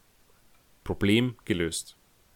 Aber nicht das, wie du erwähnst. Ich meine, ich hatte zumindest das Glück, dass ich äh, diese ganze Wasserrohrgeschichte schon vorher durchgemacht habe, weil ich mich einfach duschen gehen wollte. Mal. Und das war bevor äh, dieses ganze ähm, Wartethema ist. Das heißt, bei mir ist das jetzt schon repariert, aber ich muss halt trotzdem bis nächsten Montag warten. Das heißt, ich habe jetzt tatsächlich keine Sidequests, die ich wirklich machen kann und will.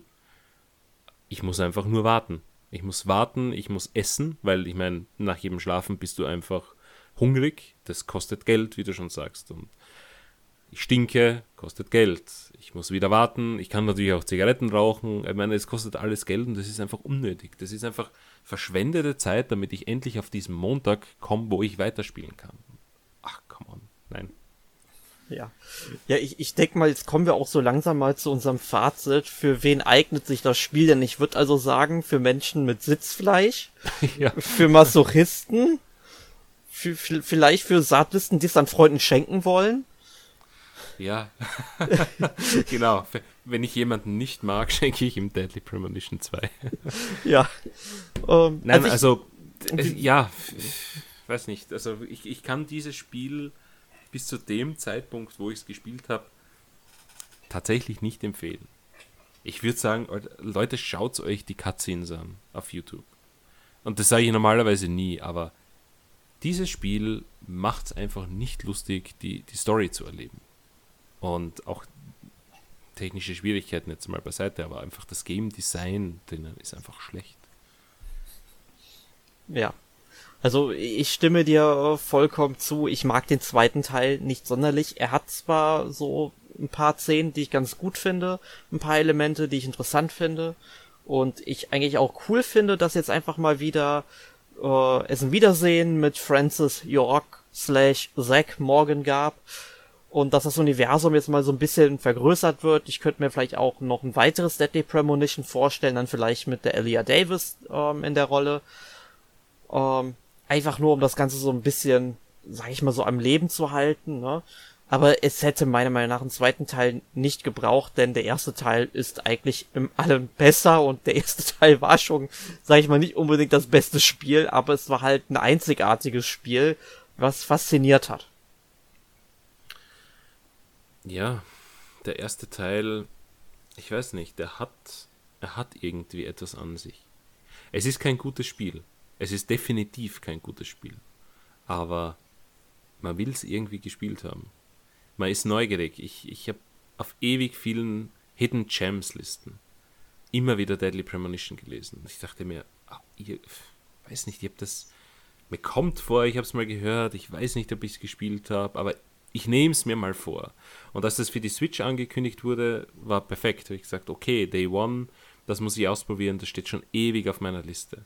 Und ja, ich weiß nicht, ich bin ich könnte nicht sagen, dass ich das Spiel jemandem empfehle aus spielerischer Sicht, aber es ist einfach alles das, was, was erzählt wird, die Charaktere, die Geschichte, es ist einfach, es ist wirklich cool. Es, es ist etwas, was man sonst nicht spielen kann. Und ich meine, heutzutage gleicht fast jedem Spiel dem anderen und da sticht Deadly Premonition heute vermutlich mehr raus, als es damals getan hat.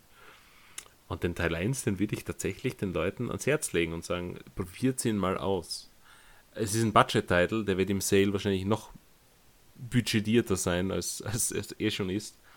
Und ähm, ja, ich meine, dem, dem kann man immer eine Chance geben. Ja, und ich wollte gerade sagen, äh, wenn man jetzt auch noch die Möglichkeit hat, das Spiel auf anderen Konsolen zu spielen, also nicht unbedingt auf der PlayStation 3, aber wenn man zum Beispiel ja, ganz passablen PC hat, da wird das Spiel auch oft für drei vier Euro mal im Steam Sale angeboten und alleine für die paar Kröten kann man durchaus mal zugreifen, weil man verpasst was, wenn man es nicht gespielt hat, würde ich sagen.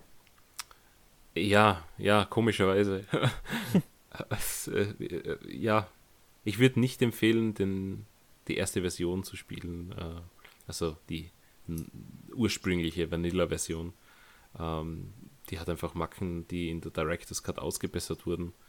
Also ja, wahrscheinlich, wie du sagst, PC oder oder Switch. Ich glaube, da, da erfährt man den wenigsten körperlichen Schmerz. das hast du schön gesagt.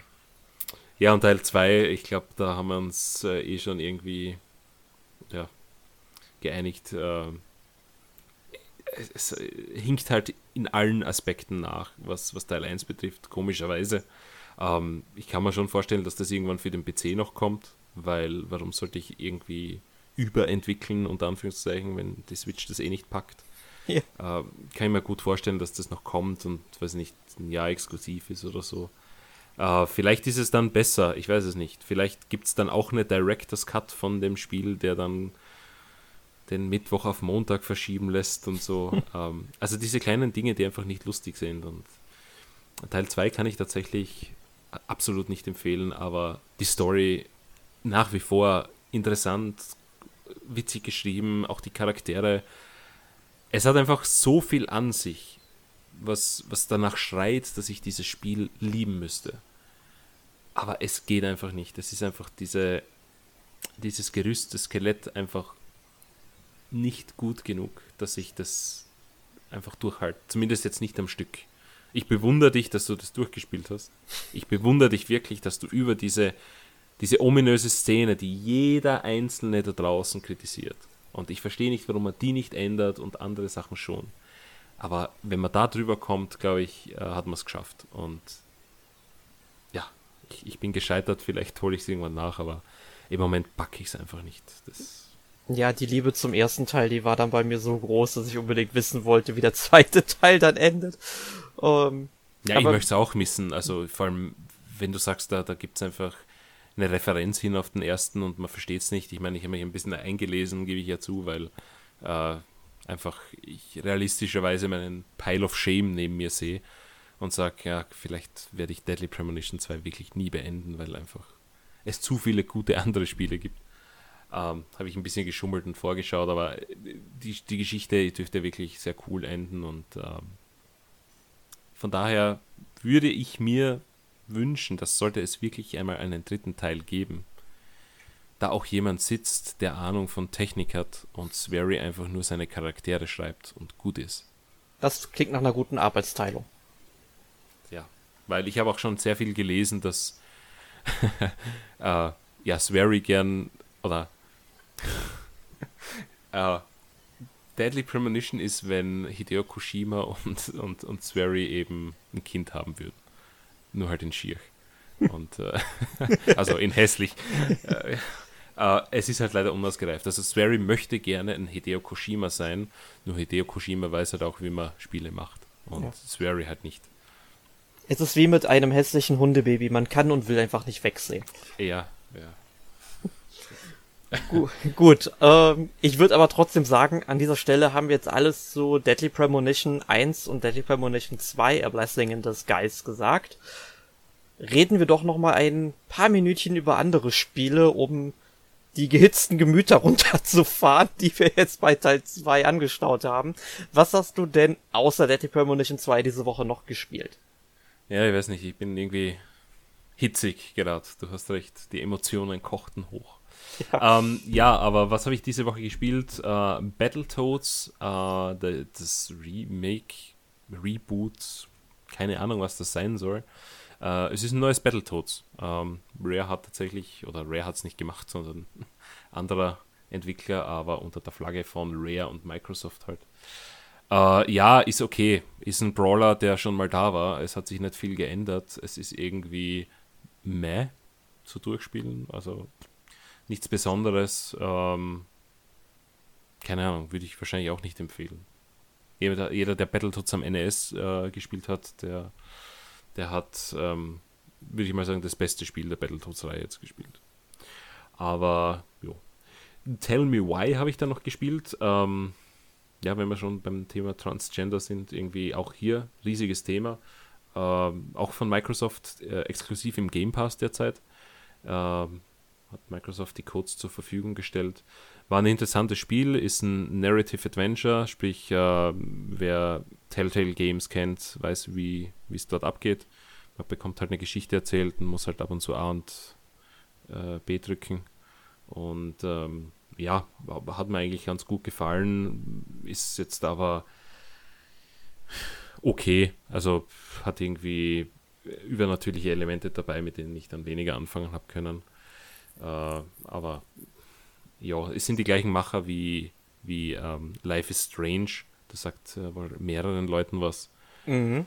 Hat jetzt einen hohen äh, Production Value, aber ich, ich, keine Ahnung. Es ist ein nettes Spiel. Es ist sicherlich die beste Darstellung von einem Transgender-Charakter in einem Spiel, weil die auch mit Instituten äh, zusammengearbeitet haben, die, die das eben ähm, vertreten und äh, ja, war, war jetzt okay. War natürlich auch sehr geschichtsgetrieben, von daher hat es mir äh, zugesagt, sage ich mal, aus dem Aspekt, aber ja, das Ende war halt nicht das Wahre.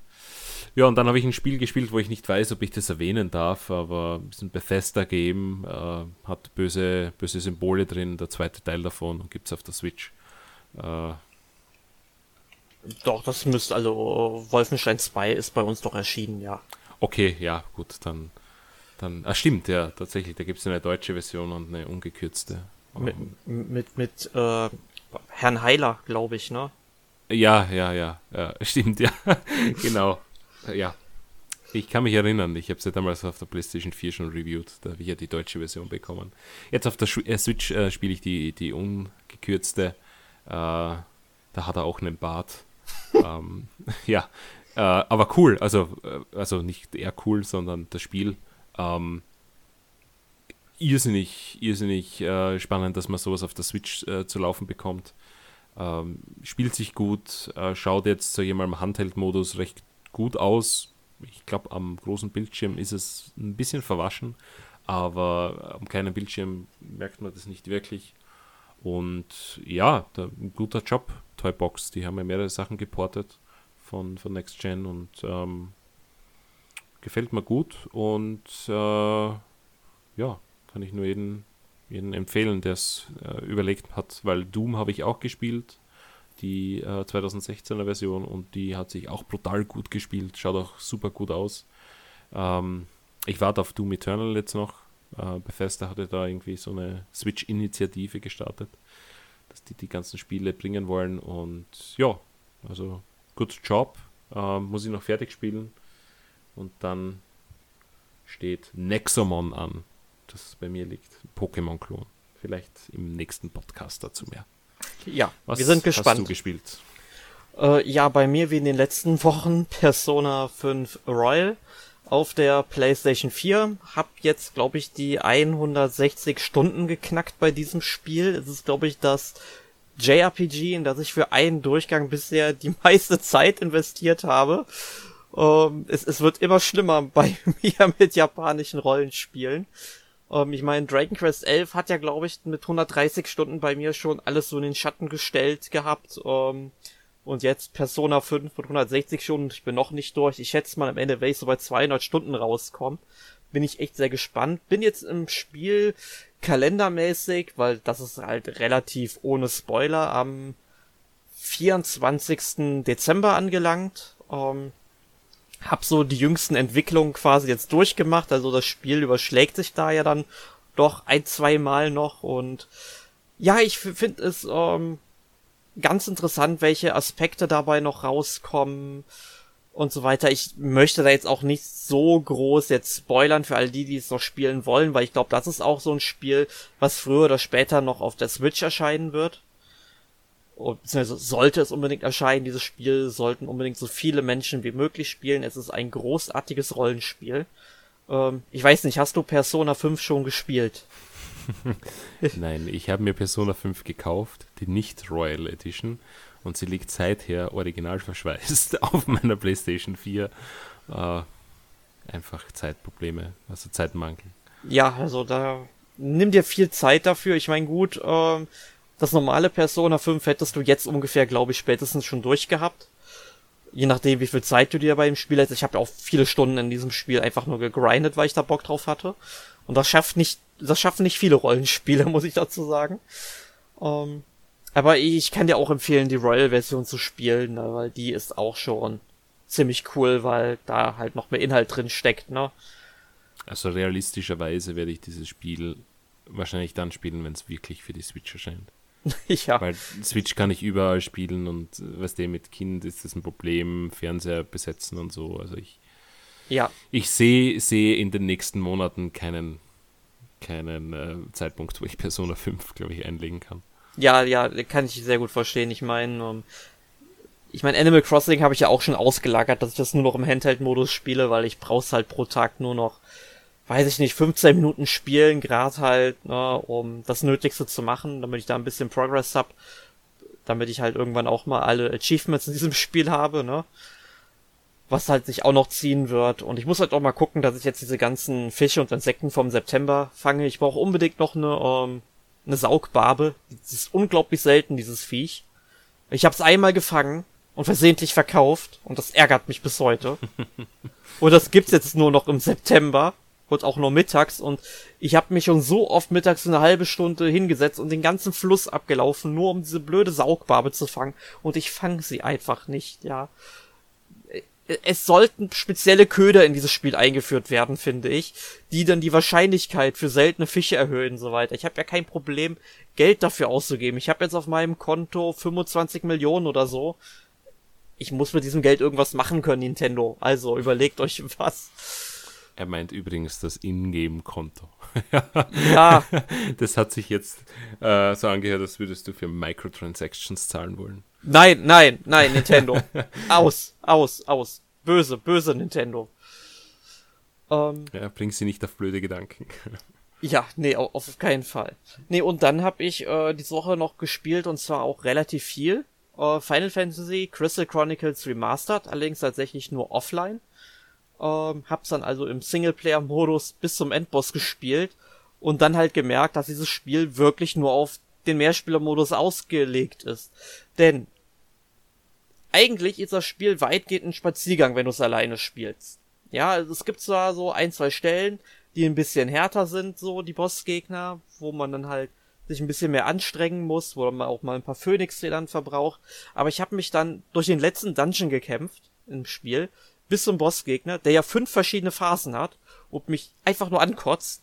Und ich habe bestimmt weil ich, weil mein Charakter halt so schwach ist, ne, alleine, ähm, bestimmt schon 90 Minuten gebraucht, um bis zur fünften Phase vorzukommen.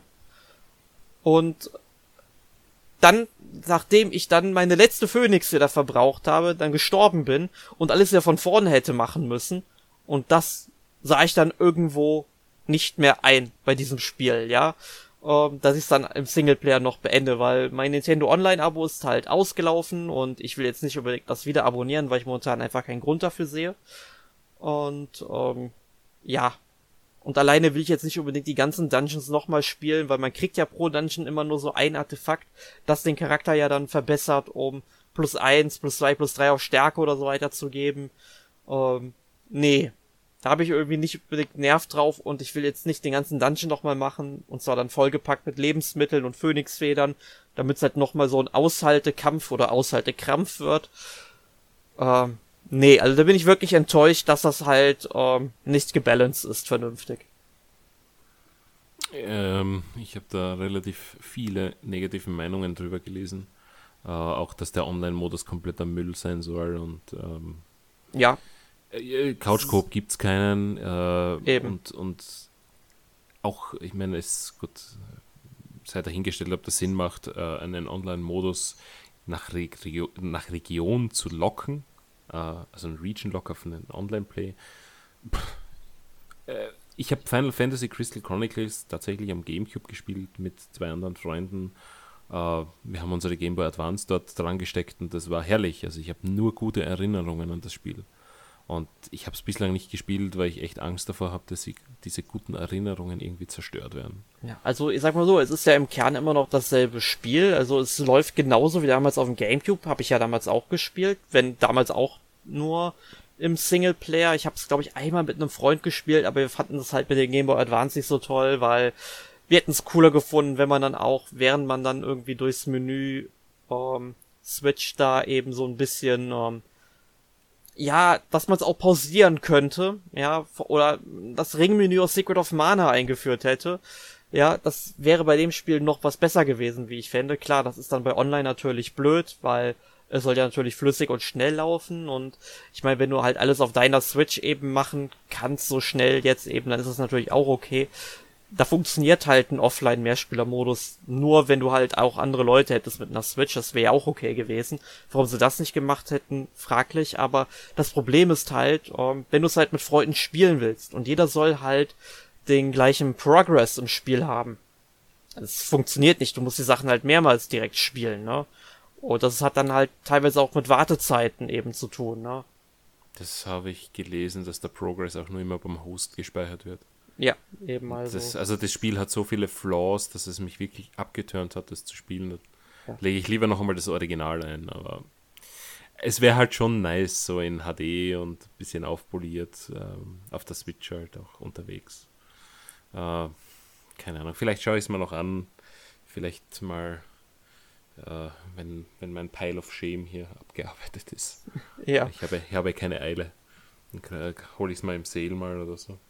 Eben. Aber äh, ich würde sagen, äh, wenn ihr mehr über Final Fantasy Crystal Chronicles erfahren wollt, im 346. Podcast haben wir uns mit diesem Spiel und mit den äh, Crystal Chronicles Teilen, die danach erschienen sind, ausgiebig befasst. Und der Podcast geht auch ungefähr 90 Minuten, so wie unser Podcast, der sich jetzt langsam mal dem Ende zuneigen sollte, weil wir haben echt viel über Deadly Premonition heute geredet. Hätte ich nicht gedacht, dass wir dieses Thema so ausschlachten können, aber äh, es musste halt einfach mal sein, dass wir uns äh, was von der Seele reden konnten. Wir mussten unseren Emotionen freien Lauf lassen. Es, es, sind einfach Spiele, die sehr aufwühlen. so sieht's aus.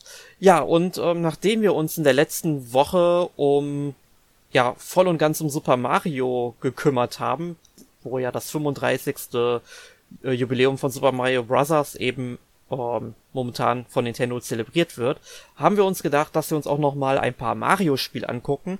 Nur hatten wir ja auch schon mal einen Podcast zur oder mehrere Podcasts zum Super Mario Franchise gemacht. Also da konnten wir, glaube ich, nicht mehr so wirklich anknüpfen, weil die anderen Sachen haben wir auch schon in einzelnen Podcasts verbraten. Sicherlich wird es da irgendwann nochmal einen Podcast so geben. Aber da vor ein paar Jahren auch mal so der Wunsch dazu kam, parallel zu unserem eShop Roundup auch mal einen Virtual Console Roundup zu machen. Äh, haben wir uns überlegt, dass wir den jetzt auch mal umsetzen. Das Problem war einfach, nachdem dieser Wunsch damals kam, war die Virtual Console im Grunde tot. Es kam einfach nichts mehr, ja, wo, wo es sich wirklich gelohnt hätte. Und deswegen haben wir jetzt gesagt, wir nennen das Ganze nicht Virtual Console Roundup, sondern einfach Retro Roundup. Und im ersten Teil sprechen wir, ich bin mir nicht sicher über welche Spiele, ich glaube Mario Picross, Super Mario Land 2 und Mario Tennis oder Mario Golf, ich bin mir gerade gar nicht Tennis. so sicher. Mario Tennis. Um, du hast unseren Redaktionsplan offen, wie ich merke. Ja. da bist du weiter als ich. Und äh, ja, da werden wir einfach mal über ein paar ähm, Gameboy-Erfahrungen reden, weil wir haben ja momentan auch quasi so ein bisschen den Gameboy so in nächster Zeit als ähm, Titelthema auf unserer Website. Da kommt auch noch ein schönes Special zu ähm, und so weiter und so fort. Das werdet ihr alles sehen, wenn ihr mal auf nmac, also n-mac.org kommt euch da ein bisschen umseht und ja, abonniert uns auf Facebook ab und ähm, dann werdet ihr da auch natürlich mitbekommen, wann die entsprechenden Artikel, Podcast, wie auch immer online gehen. Und in diesem Sinne bedanke ich mich jetzt erst einmal bei dir, Michael, dass wir heute diesen Podcast aufnehmen konnten, dass wir den endlich mal realisieren konnten. Also vielen, vielen Dank. Ja, ebenfalls danke für die Änderung ja, schön, dass du wieder dabei warst. Und dann natürlich auch schön, dass ihr da draußen wieder dabei wart an den Kopfhörern. Ich hoffe, euch hat dieser Podcast gefallen. Wir konnten euch vielleicht Deadly Premonition schmackhaft machen. Wenn ihr noch irgendwelche Fragen, vielleicht auch gerne spezieller Natur, was jetzt zu Deadly Premonition durchaus passen könnte, ähm, habt, dann stellt ihr uns sehr gerne in den Kommentaren auf unserer Website oder auf Facebook oder wo auch immer ihr diesen Podcast gerade hört. Ähm, und wir werden dann darauf natürlich sehr gerne eingehen und diskutieren mit euch über das Spiel. Und natürlich dürft ihr auch gerne irgendwie ein paar Wünsche äußern, was ihr über das nächste Thema, also den Retro Roundup hören wollt. Vielleicht habt ihr ja auch ein paar Vorschläge, was mal in einem Retro Roundup besprochen werden könnte. Äh, das könnt ihr dann natürlich hier unter diesem Beitrag schreiben oder natürlich auch gerne unter dem äh, nächsten Beitrag. Und in diesem Sinne jetzt echt mal zum, was das erste Mal zum letzten Mal wirklich vielen Dank fürs Zuhören und bis zum nächsten Mal. Tschüss! Ciao.